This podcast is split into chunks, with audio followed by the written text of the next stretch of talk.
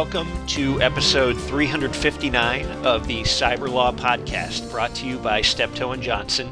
We are lawyers talking about technology, security, privacy, and government.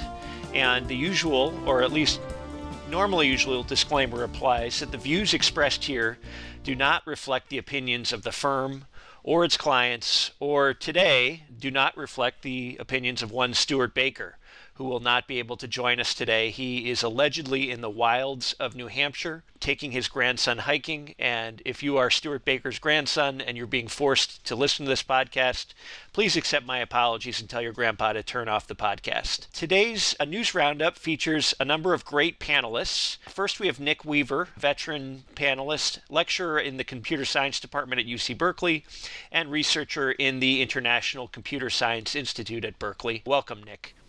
Thank you very much. I'm also joined today by Paul Hughes, who's one of my colleagues at Steptoe and Johnson in our Brussels office. Paul was formerly in our London office uh, and has a veteran of private practice and uh, academia. He advises clients on competition law and privacy and data protection issues. Welcome to you as well, Paul. Thank you. And I'm Brian Egan. I'm a partner at Steptoe and Johnson's Washington office, formerly of the National Security Council and the State Department and the Treasury Department on the government side. And I'll be sitting in and trying my best to replace Stewart this week. To our listeners, I want to assure you that Stewart will be back in the saddle, rejoining the podcast next week. So we've had a busy uh, week in cyber news. I want to start with an announcement that the U.S. Justice Department made uh, last week, or at least it was leaked last week in media outlets. The uh, acting Deputy Attorney General, John Carlin, announced that DOJ was creating a ransomware and digital extortion task force to be made of officials from Main Justice, the U.S. Attorney's offices around the country, and the FBI. Nick, you want to tell us what's going on there? Basically, over the past few years, the Bitcoin has committed a crime against all of us. It has enabled criminals to extort large amounts of money by stealing information and revealing it publicly or threatening to, as well as taking information and encrypting it. And this has become a billion dollar industry amongst a groups in largely Russia and other countries where US extradition doesn't apply. And this is welcome news that the US government is finally trying to take this really seriously. And it is a serious problem. Like right now, there's a we just found out about a ransomware attack or a extortion attack targeting one of Apple's suppliers that has already been the you pay us 50 million or we're going to release data and here to prove it, we're already starting to release data. And oh, on one hand, it means I now actually like the looks of the new upcoming MacBook Pro, but on the other hand, that makes me necessarily want to delay the update. Right, right. Now, yeah, yeah, some have said that last year was our worst year ever on ransomware attacks. And in, in addition to the private sector, you had attacks on hospitals that were pretty well publicized in the United States, on school districts, on utilities. Does this announcement by the Justice Department, do you think that this has an impact on the on the bad guys here, Nick, or or what do you think? I think it will have an impact on the bad guys because, among other things, it's a realization that we aren't going to be able to indict and prosecute these guys, and we instead have to start thinking more creatively. So, for example, my argument on this space is it's time to go after the cryptocurrencies themselves. That if you can disrupt that ecology, you'll disrupt the key payment mechanisms. And if they can't collect payments, they go out of business. So, go, going after holding the cryptocurrencies themselves responsible in some way for being complicit in these attacks, or Somewhat. Also, just observing that the cryptocurrency space has not actually produced any innovation. So, using existing regulation and new regulatory tools, like the recent proposal that was temporarily shelved but will probably be resumed requiring that the large cryptocurrency exchanges implicit explicitly do know your customer responsibilities on the recipient wallets that get transferred to and putting those obligations forward on those will really reduce i think the ability to actually pay these guys because half of them are known or should be considered sanctioned entities.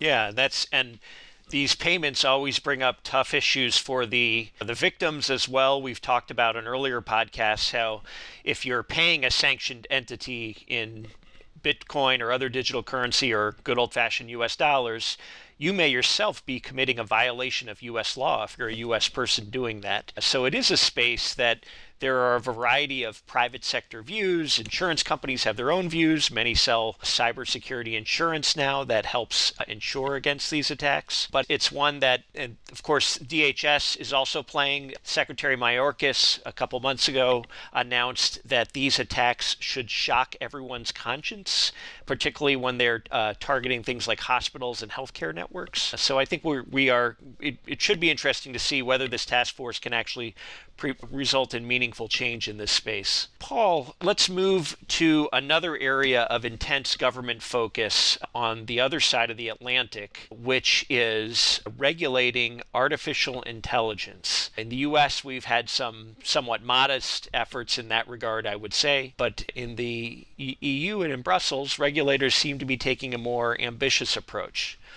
Can you tell us about that? Yes, yes, indeed. So I like to think of America as the center of innovation and the EU as the center of regulation. and so the EU is going for it again, as they did with the GDPR. They're looking to establish a gold standard. So they're moving into a sort of back federal regulatory space in order to create what they hope will be a system that has to be adopted across a wide swathe of, of global operations. So there are three centres obviously, China, the EU, and the US. China is doing its own thing, but even they sort of acknowledge the power of big tech to some degree. The US Biden administration may well regulate in this area, but the EU wants to move and move quickly to occupy that space. I won't even bother to talk about the UK, which is now outside the EU. And so the approach that the EU is going to adopt is a, is a sort of, first of all, I think probably we need to start with what's happened. So 21st of April, draft new regulation was used by the European Commission. European Parliament, uh, I think, has reservations about it because they wanted to regulate far more aggressively. It's going to apply to anyone who develops um, an AI system with a view to placing it on the EU market or putting it into service there. Term that a provider, it's effectively a vendor. And it's going to apply to users as well, people who use it. And AI system, that's is that a term of art in the regulation? And if so, what is it what is an AI system?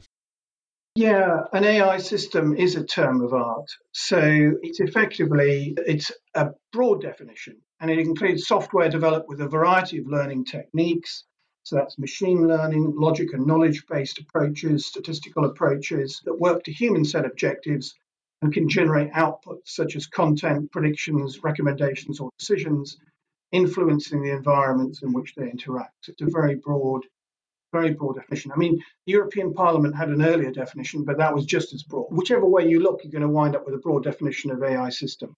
And are all AI systems treated equally under this uh, proposed regulation? No, they're not. So, so there's something called high risk AI, and that's linked to some annexes at the back of the of the, the regulation. And it's going to hit things like transport agricultural machinery aviation but other things as well. So it's going to impact on recruitment processes employee assessments student recruitment student assessment. So it's it, it, hitting both specific sectors and also certain types. Of- and I think, Paul, you said that this is intended to apply to providers of AI systems, if I heard that correctly. And so it sounds like, like GDPR, the goal is to be the market leader, but also to have a very pretty aggressive extraterritorial approach uh, to who should be regulated. Yeah, absolutely right. So it's going to apply to all EU and non EU providers that place AI systems on the EU market. uh, is going to apply to EU users of AI systems and providers and users of non EU AI systems if the output of the AI system is used in the EU. So, I mean, you know, you could see a case for saying that if you're engaged in student recruitment and you're using AI systems to, to recruit or assess, and that output has an effect in the EU, then a university in the US might be caught within that if it's using, and, and that's going to be a high risk AI system, right? Because it affects fundamental rights so, I mean, there are other things that are called like credit uh, scoring. I, I thought it was interesting that credit scoring in particular was called out in here. I mean, it, I don't know if that was a bone that the EU threw to the US to show that this had a kind of China focus to it or a concern. And if you're Equifax, should you now be worried if you're here in the United States for what you do in terms of credit rating? Yeah, so so there are two types of scoring. There's creditworthiness checks and, and credit scoring, and then there's social scoring. So creditworthiness checks and credit scoring are, are deemed high risk, and then social scoring is just banned outright, no matter whether you're high risk or not. So the financial services sector was always going to be in the crosshair, along with these other transport, medical device, radio equipment, and other sectors. And it's done by virtue of not the sector per se, but the activities within the financial sector that might deny people loans or you know mortgages and the like. I see. I see. So you had mentioned that the European Parliament was interested in asserting its own regulatory authority here can you say a little bit about the next steps and how, how, close are we to having an actual regulation and is it likely to change as it goes through the process? Yeah, we're years away. so there'll be a, a, sort of a battle royal within the European Parliament. They, they are much keener on fundamental rights. So they, they will focus very heavily on those elements of high risk AI that are deemed fundamental rights. So, for example, your access to university admission, your access to credit, uh, and so on, and biometric identification, for example. So they'll have a very heavy focus on that.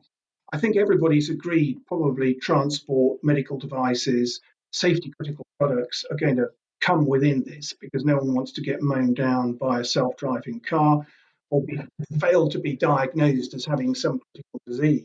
That... All right. Well, very interesting. Uh, we, will see uh, where this goes. The, here in the United States, the U.S. Federal Trade Commission came out with a much more modest proposal under its own authorities, which are really in the area of consumer protection law, suggesting how it's going to approach AI moving forward. And in the one hand, this is a modest proposal, but on the other hand, this is an area where the FTC has been criticized under both the Trump and the Obama administrations for not doing enough to rein in major technology companies. So, what the FTC has talked about are things like the, the potential for incomplete data sets to result in racial or gender bias or algorithms that haven't been appropriately tested. And the FTC basically says to companies if you're using these tools, we're going to monitor your use of those tools and regulate them as we do any other tools that could potentially harm consumers and result in improper consumer protections. It'll be interesting to see if there's actually any bite to this. The other thing that happened on the FTC front last week was that a new nominee for FTC commissioner, a woman named Lina Khan, who is a very I would say aggressively anti major technology, had a great confirmation hearing. She was actually championed by both Republicans and Democrats. And so this may be seen as a barometer of things to come, at least in a very narrow slice within the U.S. regulatory space. Nick, another thing that happened on Capitol Hill last week was one of the my favorite uh, recent legislative proposals names, which is the Fourth Amendment is Not for Sale Act, which it sounds a little bit like Motherhood and Apple Pie Act. Uh, but can you tell us what is behind uh, this legislative initiative from Senator Wyden on the Democratic side and Senator Paul on the Republican side?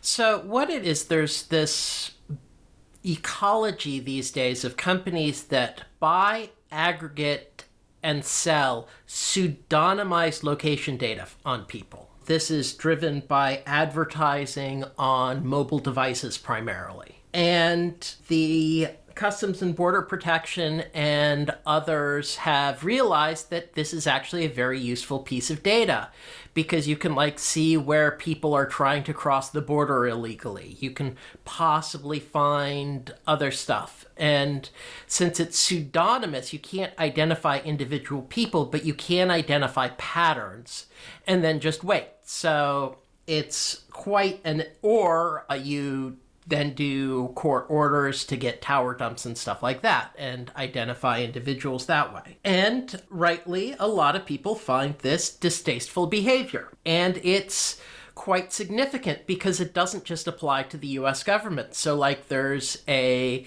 great report in the Wall Street Journal today about how, hey, this is a great way to find all the secret CIA and military bases on the planet. Just by tracking mo- cell phone locational data and other information. Just by buying cell phone locational data.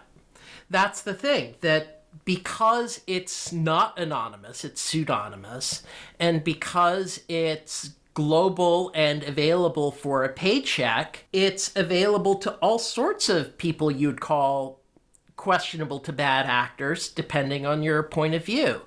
And I really wish this wasn't the Fourth Amendment is not for sale act, but your privacy is not for sale act. The ability of the US government to gain the, this information is a symptom.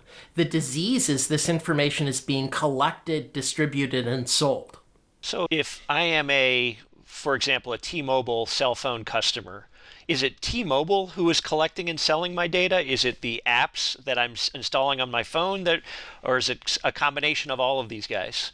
It's mostly the apps that are being installed on the phones because the telecoms actually have significant regulations about protecting your privacy. These apps do not. And so, for example, when the FBI was looking into the Capitol insurrection, the big data sources they got were as much more from Google than from the cell phone providers because Google really likes keeping this information around. I see.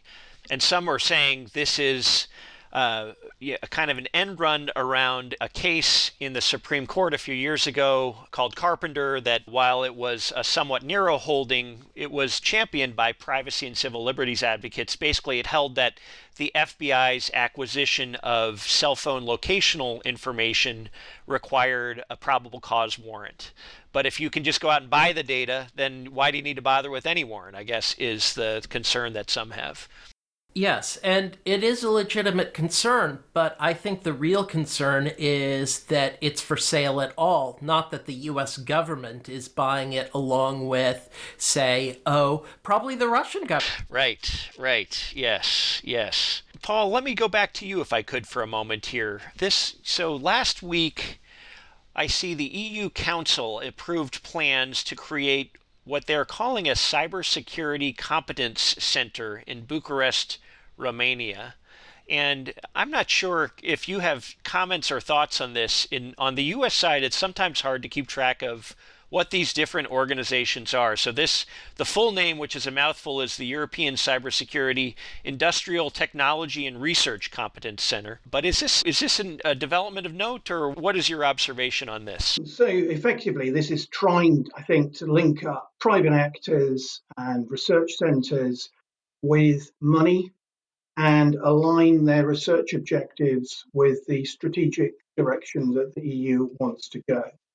So it's it's public money that's going to be made available under these these two programs, and I, I think it, it's important in the sense that if, if you're looking to do research in this area, if you're looking to innovate, it will help focus you on the areas that the EU strategically wants to advance in terms of and cybersecurity. It's a classic sort of EU dirigiste sort of thing. You've got a load of money, you've got a load of actors, and you've got a strategic direction. What makes me laugh is that the, the UK is still associated uh, with these programs because they want the money. And so they're happy to, to pull resources when it comes to remaining on board with these innovative approaches even if it means helping the European Union to achieve its strategic goals, which we said we weren't interested in.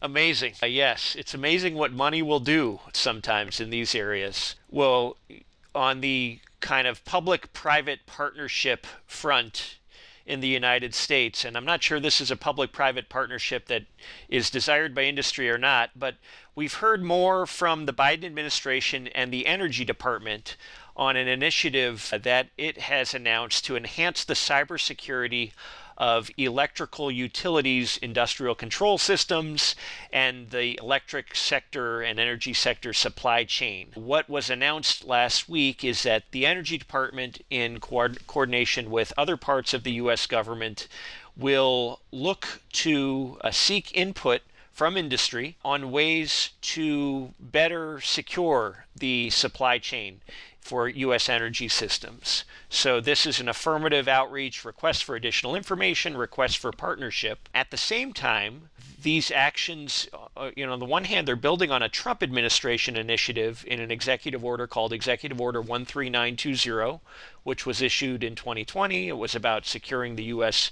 bulk power system. On the other hand, though, this really is stopping a lot of what was going on under that executive order because DOE announced that it was revoking an order that it had issued that would prohibit electric utilities from buying electrical equipment that had been manufactured or supplied by China or Chinese companies. This had been a key prohibition under the Trump executive order. This DOE regulation or regulatory order has now been revoked, and it remains to be seen what will be put in place for, from this order. I think, from industry's perspective, the Trump approach had been seen as too broad, too heavy handed, not really impacting areas that are of greatest national security concern. But this is a bit of reset in, in an area that I think that the everybody agrees is important to continue following. Nick, I want to ask you about some of the reports that we saw last week in the news in a, I don't know how to describe it, a disagreement or a, a battle of wills between Signal and Cellebrite. Could you comment? I think it's more like a battle of trolling between Signal and Cellebrite. So Cellebrite makes cell phone forensics tools. So the idea is with a unlocked cell phone with the password, you download all the information from it and then analyze it and Cellebrite recently boasted that we have support for Signal in this. It's a significant tool, and you can extract data. If you can extract data from phones, that will be included. Now, Cellebrite is portrayed somewhat as a villain by some people in the privacy hacker community because they'll discover exploits that allow them to break into phones and then not tell the phone companies because, well, they want to keep breaking into phones. And so Signal, in a epic bit of trolling, got a copy of a Cellebrite uh, tool that quote unquote fell off a truck. The truck in question was probably eBay. A lot of the stuff is actually purchasable. and then did a security analysis on it. And the thing is, Cellbrite, or Celebrite, I can never pronounce it right, basically has to have a lot of code to interpret a lot of different file formats. And a lot of this code is written in an unsafe language and therefore is, how shall we say, open season for exploitation. So, Signal did this. They discovered a couple of vulnerabilities, did a really cool demo, said, oh, we'll disclose these vulnerabilities to Cellebrite if uh, Cellebrite discloses to the phone vendors uh, the vulnerability Cellebrite is using, which will never happen. Oh, and coincidentally, we're at least considering the aesthetic value of putting random files on signal installations that just are completely unrelated. They don't do anything, but they look very pretty. And now that actually isn't something they're going to do because if they actually did put uh, hack Cellebrite code on end user devices, they would be in deep trouble. But it was really a way of making it miserable for Cellebrite people because now they're going to have to go in court and the like and deal with all these defense lawyers going, see, there are vulnerabilities. The child exploitation material could have been added by a rogue, corrupted version of Cellebrite. Prove that it wasn't. And in the end, it's not probably going to affect any cases, but it's gonna make it miserable for Cellebrite users and Cellebrite itself over the next few months in court. Yeah.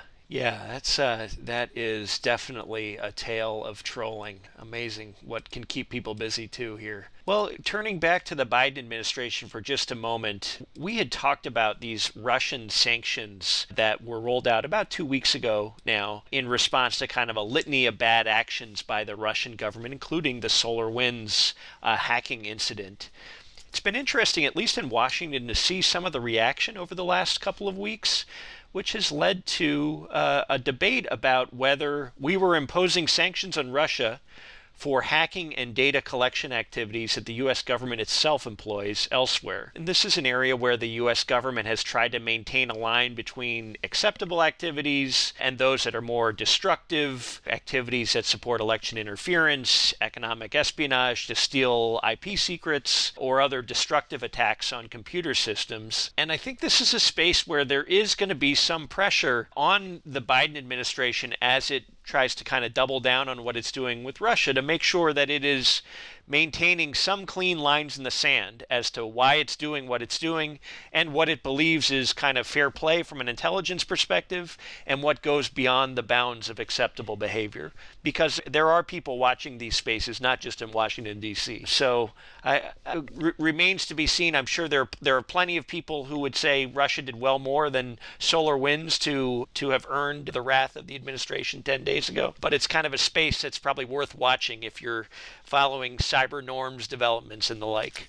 Uh, and f- finally, Nick, I wanted to turn back to you. We, it wouldn't be a complete podcast without an installation of This Week in Supply Chain Attacks. And this week, I think you're going to bring us the unhappy story of a password manager that has been subjected to an attack. Yes, a password manager specifically for enterprises, specifically targeting VPN credentials, was supply chain attacked uh, for at least two days with a rogue update. And part of the real concern is you have to use password managers to deal with password complexity. But if you supply chain attack a password compa- password manager, you get all the passwords.